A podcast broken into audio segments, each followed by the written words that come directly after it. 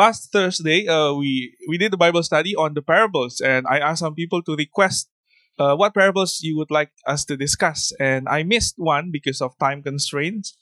Um, let's open from Matthew 22 verses 1 to 14, and let's just you know uh, read about this together, discuss. I may throw in some questions, and feel free to answer as well. Matthew 22 verses 1 to 14. So once more, Jesus spoke to them in parables, and this is the parable. The kingdom of heaven may be compared to a king who gave a wedding banquet for his son. He sent out his slaves to summon those invited to the banquet, but they didn't want to come.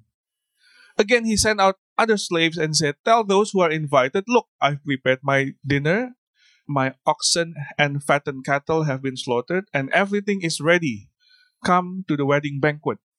But they paid no attention and went away, onto one to his own farm, another to his business, and the others seized his slaves, treated them outrageously, and killed them. The king was enraged, so he sent out his troops, destroying those murderers and burned down their city. Then he told his slaves, The banquet is ready, but those who were invited were not worthy. Therefore, go to where the roads exit the city and invite everyone you find to the banquet. So those slaves went out on the roads and gathered everyone they found, both evil and good. The wedding banquet was filled with guests. It's supposed to be a, nice ending there, but there's a continuation. There's a bit of a twist. There's always a twist sometimes with Jesus' story, not always, often. But when the king came in to view the guests, he saw a man there who was not dressed for a wedding. So he said to him, Friend, how did you get in here without wedding clothes? The man was speechless. Then the king told the attendants, Tie him up hand and foot and throw him into the outer darkness, where there will be weeping and gnashing of teeth. For many are invited, but few are chosen. Let's read from the beginning, uh, and we will go through it slowly this time. So Jesus told a parable about uh, a wedding banquet. The kingdom of God is like a wedding banquet. It's like a feast. Now let's just stop there for a moment. The kingdom of God is uh, described as a feast, and Jesus is not talking about future kingdom that will come just later that doesn't apply now here.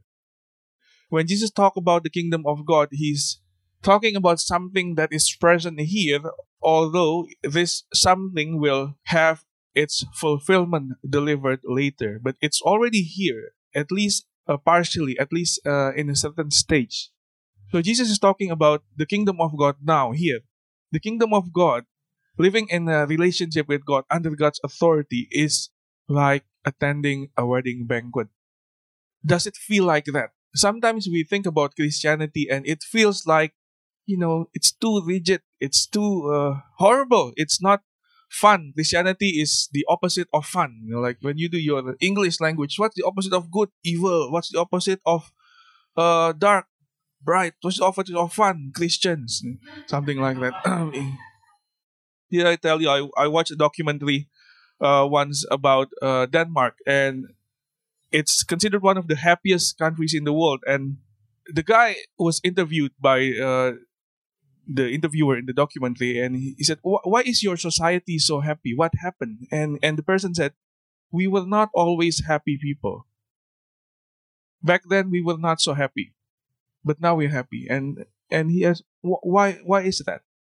Christianity.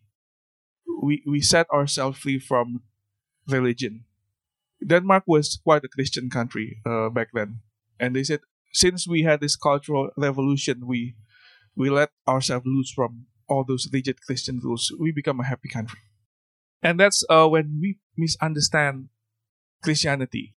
How can Christianity be the opposite of fun when fun is created by people and people are created by God? So God knows the definition of fun. He He creates fun. He's He's the source of fun and joy. In the Bible, many times He talks about joy and, and fulfillment and peace and, and fun and laughter. So the kingdom of God is, is like a feast, you know. Uh, and unfortunately, we we don't sell it well. We look at Christians; they, it, their face don't don't look like they're attending a feast, but more a funeral. sometimes Christians are so grumpy, grumpy Christians. Well, we, we better start to change our act. You know, it, it's it's a wedding feast. And then um, sometimes when Jesus gives a parable, it's quite shocking that when people listen, they, they would think, oh, this is definitely fiction. This is definitely fiction. Because ah, it's impossible that people would respond this way. Because in the, in the story, it's the same. He sent out his slaves, his servants, basically his employees, his guards, whatever they are, to summon those invited to the banquet. Now remember, they're already invited, so they know that the banquet is happening. So they have received the notice, the RSVP. I just attended a wedding. Hello, Icha. They got the RSVP. They know, they know the date. They, they have to save the dates and everything. And this is a, a second notice reminder. Hey, you, you know that you're invited. It's happening. It's ready. Now come. Come for the wedding banquet of the prince. But they said, um, no, they don't want to come. Why, why don't they want to come? In the next verse, uh, they give different reasons. I have business to attend to. I have my farm and this and that. And up to here, people were like gasping. Why would you not come to the royal banquet? Imagine, imagine this. You, you, you're a citizen of the United Kingdom. You live in London, and you've been invited by Queen Elizabeth to attend the wedding of Prince Harry and Meghan Markle. I, I know it's not so hard for some of you to imagine. For example, Lisa, I know she secretly wishes that in the new creation, uh, her allocated property will be in London. Um, imagine that you you're a Londoner and you're invited by the Queen to attend uh, Prince Harry's wedding. What would you say? What would you do? You wouldn't believe it. Oh my goodness, who am I? I'm invited to the royal wedding, right? this is such an honor, this is such a privilege. And and probably the Chinese will start to worry, oh no, the ang pao, how much, how much? but no, don't worry about that. Imagine that's outside the problem. It is such an honor, such a privilege. Would you say to the Queen, oh, Mrs. Queen, I'm so sorry. Uh, I only have uh, two days in my leave. I'm going uh, on an outing to Geelong or whatever the Geelong counterpart of London is. Would you say that? Or would you say, oh, Mrs. Queen, I think I would like to say at home, I want to finish my Netflix series, right? It doesn't make sense. There is no excuse, there is no good enough reason. Like you have anything better to do than attending the royal wedding, right? It is such a privilege. So up to this point in the story, people were like, ah, these are weird people. Why would they refuse the invitation of the king? Why would they refuse the invitation of the king? It doesn't make sense. It doesn't make sense. But sense has has a different definition to people out there, outside the kingdom of God, people look at Christianity and they think it doesn't make sense. Doesn't make sense. Why? Why would you become a Christian? Why would you follow Jesus? But for us now, here, on this side of the story, we look back and it makes sense. You know, many things in Christianity make sense only after you obey and you follow them. And we think in a in a humanity tainted with sin, entangled in problem of sin, there's a good God who offers salvation, it makes sense to say yes to that. Why would you not accept the invitation? But of course, out there, people ask uh, the opposite why would you become a Christian? But now you say, well, why would you not? Now that we have a Savior who's kind enough to sacrifice himself and offered himself to us, why would you refuse this gift to the royal banquet? There are so many different excuses that we, we can put up, you know. But as when the Holy Spirit convicts us of our need, of the problem that we have, eh, we live in sin, we need a Savior, then we, we stop asking questions and we humbly receive the gift from God. It is an invitation too good to miss. And that's the feeling when people listen to the story. It's an invitation too good to miss. You you would just say yes. It's such a privilege. But people apparently didn't say yes. And this king is such a good king, such a kind-hearted king. Not only he was not offended by the first rejection, he still sent another staff to remind them again, hey, you know, come. This king really entreats them to come. Come, uh, I have prepared my dinner. You know, the the beef and the chicken and and the duck have been uh, slaughtered, something like that. I've prepared my dinner. Just just come. But then what did they say? They paid no attention and went away. One to his own farm, another to his business, and the other seized his slaves, treated them outrageously, and killed them. Jesus told this parable historically about Israel. When we read the Old Testament, this is basically a summary of what's happening in God's relationship with Israel. Throughout generations, periods of judges, kings, prophets, God continuously sent his servant, his servants, many people throughout the generations, to come to Israel, to Judah, to remind them about their relationship with God, but they keep living in rebellion towards God. Not only they rejected God's message, often they killed the prophets as well. So this is a harsh rebuke for Jewish people. But it also captures well what happens this side of the Testament. That we live in the New Testament era now. And in the same way when the gospel is preached, in the same way when the good news, the invitation of the king is extended, people respond like that. Some of them ignore, and some of them even kill the messengers. Right? And remember, this is a good king. The king didn't just give, um, you know, half-hearted invitation. You're invited. This is an open invitation. If you want to come, you come. If you don't want to come, it's also okay. Take it or leave it. No, the king actually really wanted people to come. After the first batch of people were rejected, he sent another servant to remind them. And this is our great God and His mercy. He doesn't just open invitation. Do you want to be saved? Do you want to be Christians? Okay, lah, you can come. No, He is actually God who sent His Holy Spirit to entreat us, to really find and seek us to speak into our heart and mind and knocking on the door. He's He's a God who's offering the gift of salvation generously, kind heartedly. And still, this merciful King who is giving this invitation that is too good to be rejected, people reject them. People ignore or they acted violently, which kind of summarize uh, people's response when we preach the gospel. Either they ignore or they could be very violent they, against it. They they debate against it or even physically becoming violent. And in in both ways, basically they they reject the authority of the king. They refuse to honor the invitation, which means that they disrespect, they dishonor the king. If you invite someone and your invitation rejected, you, you wouldn't feel good about it, right? So again, Icha, because he just got married. If you send your wedding invitation to people to me and I said, Icha, I'm so sorry. On that day, I cannot come to your wedding because I want to. I'm, I'm start looking for excuses. Uh, what can I say to Icha? I actually don't want to come. Oh yes, because I want to do weddings. Mm he would be offended. Oh, Kokonel rather do wedding than going to my wedding, right? Or say, oh, Icha, I cannot come to your wedding because I want to go to Aldi shopping. So she would be really sad, right? And this is the king with an invitation too good to be true. And people wouldn't, you know, oh no, I've been invited. Oh yes, I've been invited to to the wedding of the prince and the princess. I would definitely come. But still people refuse the invitation. And Jesus was saying this up to this point uh, to talk about the Jewish people. This is a harsh rebuke for the Israelites, and and they got it. They're quite offended. Many times in the Bible, Jesus was quite offensive to the Jewish people uh, back then because they they they rejected the good news. But God loves them, of course. Um, let's read on. So The king was enraged, so he sent out his troops, destroyed these murderers, and burned down their city. Then he told his slaves, The banquet is ready, but those who were invited were not worthy. Why were they not worthy? They were actually worthy. That's why they were invited.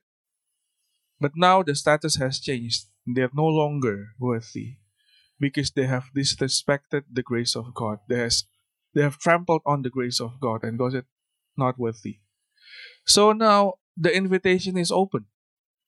Therefore, go to where the roads exit the city. This is the, the main roads surrounding the, the big city, and we're talking about people who live in the in the at the fringe of the city. They're they're not really the the main uh, citizen of the city.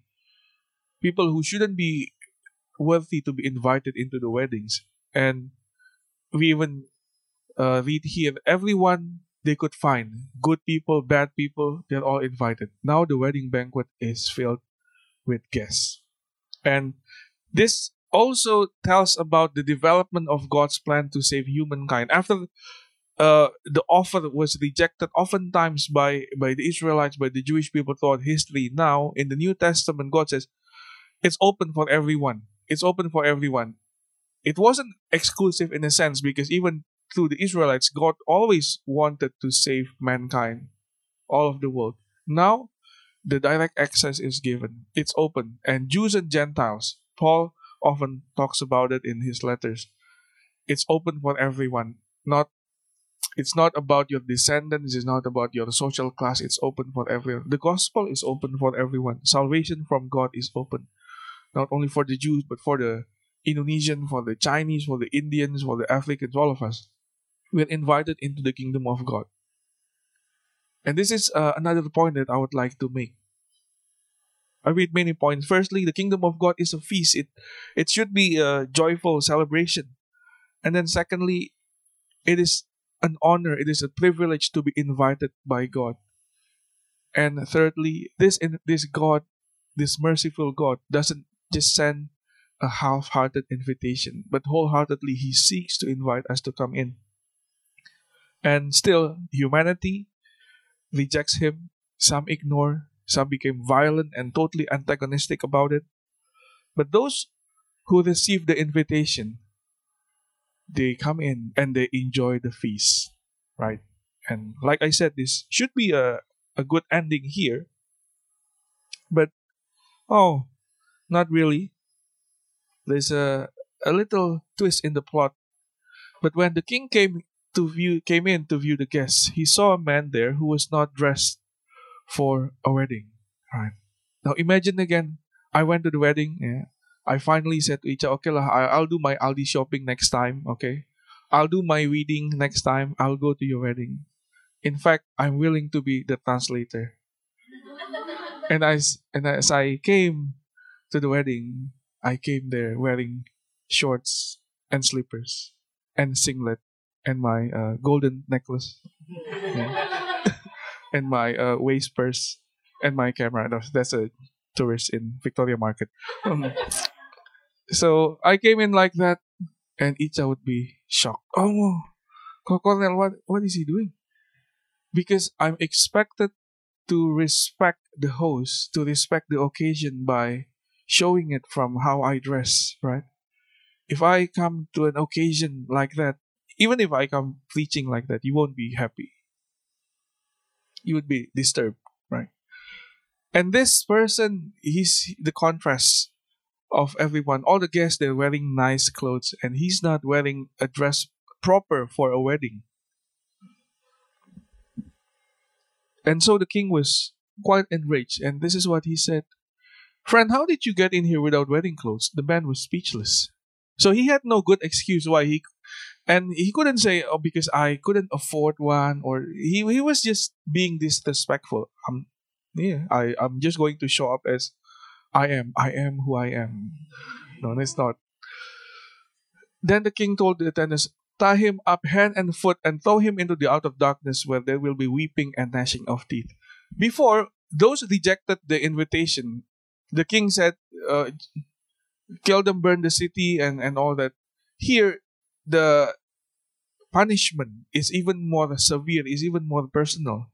It's almost like it was bad enough to reject the invitation. It's even worse to come in without a proper attire.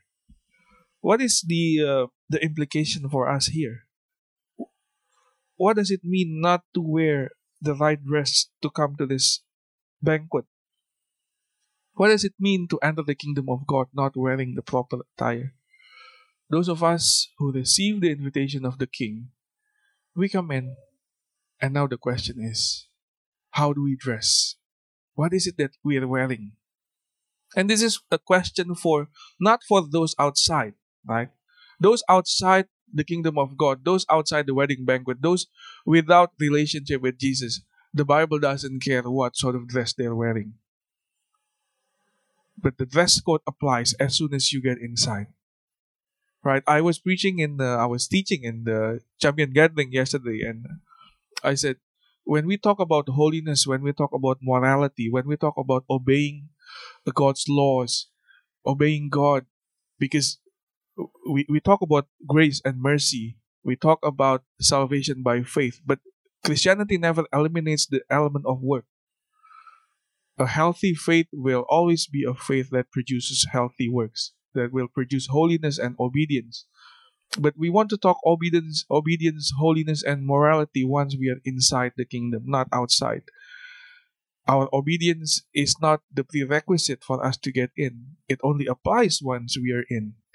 It's it's a measurement of a healthy faith. Right? We obey God not so that we are worthy to be invited in, but because we are already in, now we obey the principles inside. Right? If I were to adopt someone before that person legally becomes part of the Yap family, whatever they do is not really my concern. But as soon as that person becomes my child, then they have to follow the Yap household rules, right? You cannot go home after 11:15. You have to go to school. You have to eat your vegetables. You cannot steal. You cannot kill, right? You cannot uh, steal my car and and all that. You have to go to church with me every Sunday because you're part of the family now. And obeying the rules doesn't make him part of the family. It is because he's already part of the family now. He has to live according to the, the dress code of the wedding banquet. And it applies. But what, what is it? What is it? How do we get this wrong? Uh, how to not wear the proper attire in the kingdom of God? Firstly, I want to read from Romans 13, verses 11 to 13. what are the wrong dresses we could talk about here? Besides this, knowing the time, it is already the hour for you to wake up from sleep, for now our salvation is nearer than when we first believed.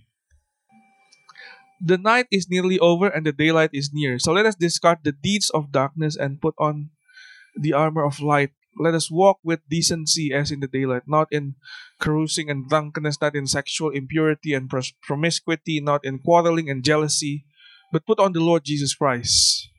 Put on Jesus. Um, people who do biblical theology usually what what what uh, they do is they pick up a word or a theme, and they then trace the development throughout the Bible, see what the meaning has become, see how it evolves, see how it is treated, see how it changes, and you can do this. It's quite fun, right? if you're a bit nerdy, for example, pick up a, a word. For example, um, say sacrifice. Read from Genesis to Revelation and pay attention whenever the word sacrifice appears. How is it treated? To whom does it apply? Who does it? What does it mean? What's the scope? And you will see a, a development. Uh, pick any word.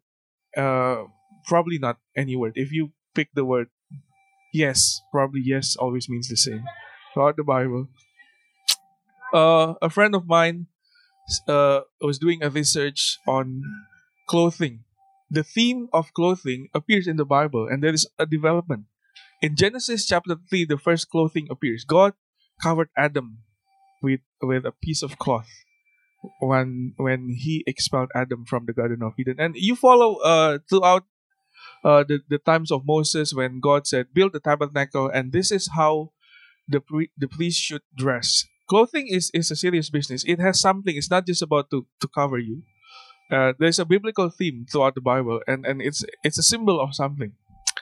So getting dressed the right way is is a theme that you would trace back and forth in the Bible. So I'm going to Romans now, and it says, "Put on Jesus Christ." What does it mean to put, put to put on Jesus Christ? That is to put on the righteousness of Jesus. That in opposed to what? In opposed to living in sinful actions. How do we miss the proper dress code in the kingdom of God? By living in impurity, by living in sin, by living in unholiness. I know it is a process, and like I said, we don't want to treat Christianity as as a legal exercise. But this is a lifestyle. We still fall into sin, yes. We still make mistake, yes. But now there is a desire towards holiness in us because we know this is no longer my my clothing. Clothing describes something that you are comfortable in, right? You you're not going to wear, uh, you know, when you buy rice, you, you're not going to wear the sack because it's it's itchy. It's it's not comfortable. You want to buy a cotton or silk or polyester, at worst, but at least something that you're comfortable of wearing. Now we don't wear sin anymore. What does it mean? It means we may fall into sinful actions, yes, but we're not comfortable anymore to wear them. As soon as we do them, we come to God in repentance because now our cloth is Jesus Christ. This is my cloth. This is what I'm wearing. If I walk out there and uh, there's a bird poop, I'm not going to. Oh, look at that ornaments, eh? and then go around still, eat, meet, discipleship, teach foundation class. I'm going to wash it because this is this is not this is no longer my clothing. I have put on new clothes in Jesus, worthy of the wedding banquet. Right? That's the first thing. How do we put on the proper dress in the kingdom of God?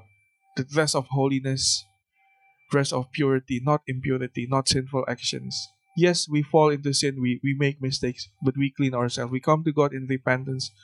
We we admit our mistakes and our relationship, our harmony with God, which is always there. It's never gone. Whenever we fall into sin, we don't lose our salvation because of that it disturbs our relationship with God in, in terms of our harmony and and how we feel guilty about it. But our status as children of God is secure, and that's even why we can always come to Him in repentance because we have security, we have guarantee that the answer is always yes. You're always welcome. But that's the lifestyle, holiness. We, we don't live outside the law. Paul said, we don't live outside the law, but it doesn't mean that your law, your life would be lawless. You know, your life would just be you you do whatever you want. It's okay. You're already saved anyway. That's not that's not faith. That's not our saving faith. But what is even worse than putting on the clothes of impurity? And I think that is putting on the clothes of our own righteousness. Let's read Philippians chapter 3 verse 9, Philippians 3 and 9. And he found and be found in him, not having a righteousness of my own from the law. This is what Paul said. But one that is through faith in Christ, the righteousness from God based on faith.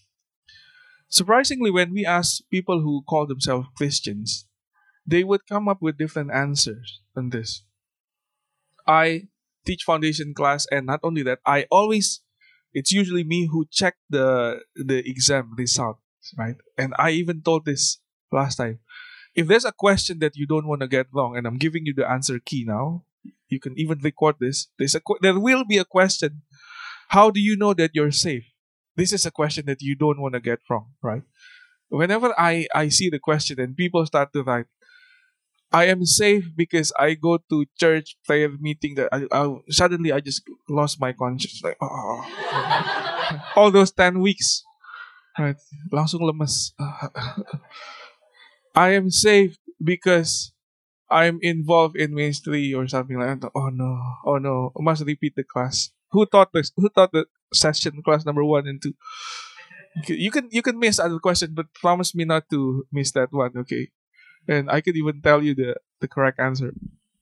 That is the basic of Christian faith. How do you know that you're safe?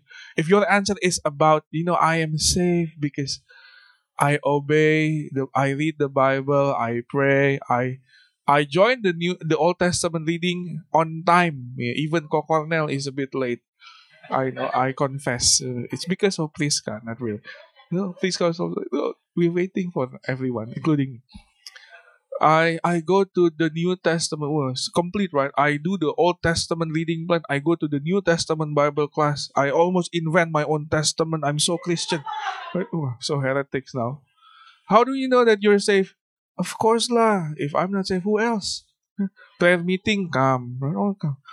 If our answer is about that, and surprisingly, we, we laugh when we ask people, uh, what's what's what is faith and how do you know that you're in faith oh you know i i go to church i i do good things i don't harm people and these are people who who think that they're in but they're still wearing the clothes of their own righteousness they rely on their own effort in the kingdom of god and god is displeased with that It's it's bad enough staying outside. It's bad wearing clothes of impurity and unholiness. I think it's even worse when we try to get in and please God with our own righteousness. We we really need to to grasp the the concept of God's grace. How do you know that you're saved? Because of Jesus. That's all. Because of Jesus. Because of what Jesus has done. It's not about me. Can I invite the musician? Let's almost close. So what's the the parable about? It's about the invitation. It is an invitation too good to be true. People out there, many of them will reject the invitation. And you know when when you preach the gospel, expect the same result. Jesus said, If so they have treated the prophets before, they, there they will also treat you. They will reject you, they will ignore, they will persecute you. The the invitation of of the kingdom of God, many people will, will reject. Although God has been kind enough, merciful and in, in treating people, please come. It's it's ready, you don't have to do anything. You know, you know sometimes when you're invited, come to barbecue at my place at seven, but please come at five. Help me cut vegetables. The wedding banquet the king said, Please just come and enjoy. It's ready. You don't have to do anything. It's ready. Such a merciful king. And even rejected, it's okay. The second time, come, please come. It's it's good for you. And it describes how people respond to the gospel, right? They question, they argue, they debate, instead of just humbly receiving this. But then again, those who come there will be people who misunderstood the invitation or who purposely disrespect the invitation. They come, they're wearing, they're wearing the wrong dress. Instead of honoring the surrounding, honoring the occasion, they're not dressed properly, still wearing their own filthy clothes of impurity, of unholiness, of sinful habits that they choose consciously to hold. But now we are invited to let go of all that and come into the kingdom of God wearing the proper attire. Can I invite all of us to stand? And the proper attire is also not talking about uh, good actions with our own strength so that we could please God. It's not about relying on my own righteousness. It's about relying on Jesus Christ, putting on Jesus Christ, His righteousness, and not my own. His righteousness and not my own. Please remind ourselves of that. I am secure because of His righteousness and not my own. Don't treat Christianity as you would a religion. A religion would be do this, follow this, obey this, and then if you're good enough, you're inside.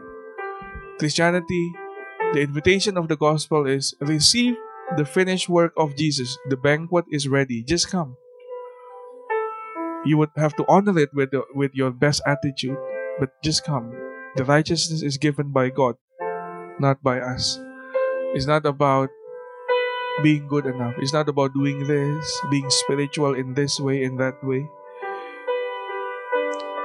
That will come later as we start to understand grace and receive the finished work of jesus. So i would like to end this with two questions. Firstly, for those of you, if if there's any of you here who thinks that you know I haven't said yes to that invitation from the king. This is probably the 15th, 14th, 16th time God is entreating you. Hey, say yes. Come inside. The banquet is ready. Come and receive joy from me. Be in a relationship with me. And for the of us who are already in. Let us come to God in reflection. What am I wearing? What am I wearing inside? What is my dress in this wedding banquet? Am I wearing still my old sinful lifestyle? Am I still relying or the other way around. I'm still I'm I'm doing it good well. I'm I'm living a holy life, but I'm relying on my own strength. I'm approaching this religion to be good enough, and everything is about my performance rather than surrendering to God and letting Him and His righteousness set me free from all the burden of fear. What is the, the clothes that we are wearing in this banquet? You don't want to wear the, the, the wrong clothes because those who reject the invitation share the same faith as those who accepts it but wear the, the wrong clothes. They all in the end miss the wedding banquet. And we don't want to miss it. So we want to make sure that we are wearing the right clothes. And that is the righteousness of Jesus. If your Christian faith so far has only been about you know obeying God, following the laws, without really allowing the grace of God as the guarantee. You want to come to the feet of Jesus, come to the foot of the cross and say, Jesus, I need you and your righteousness and not my own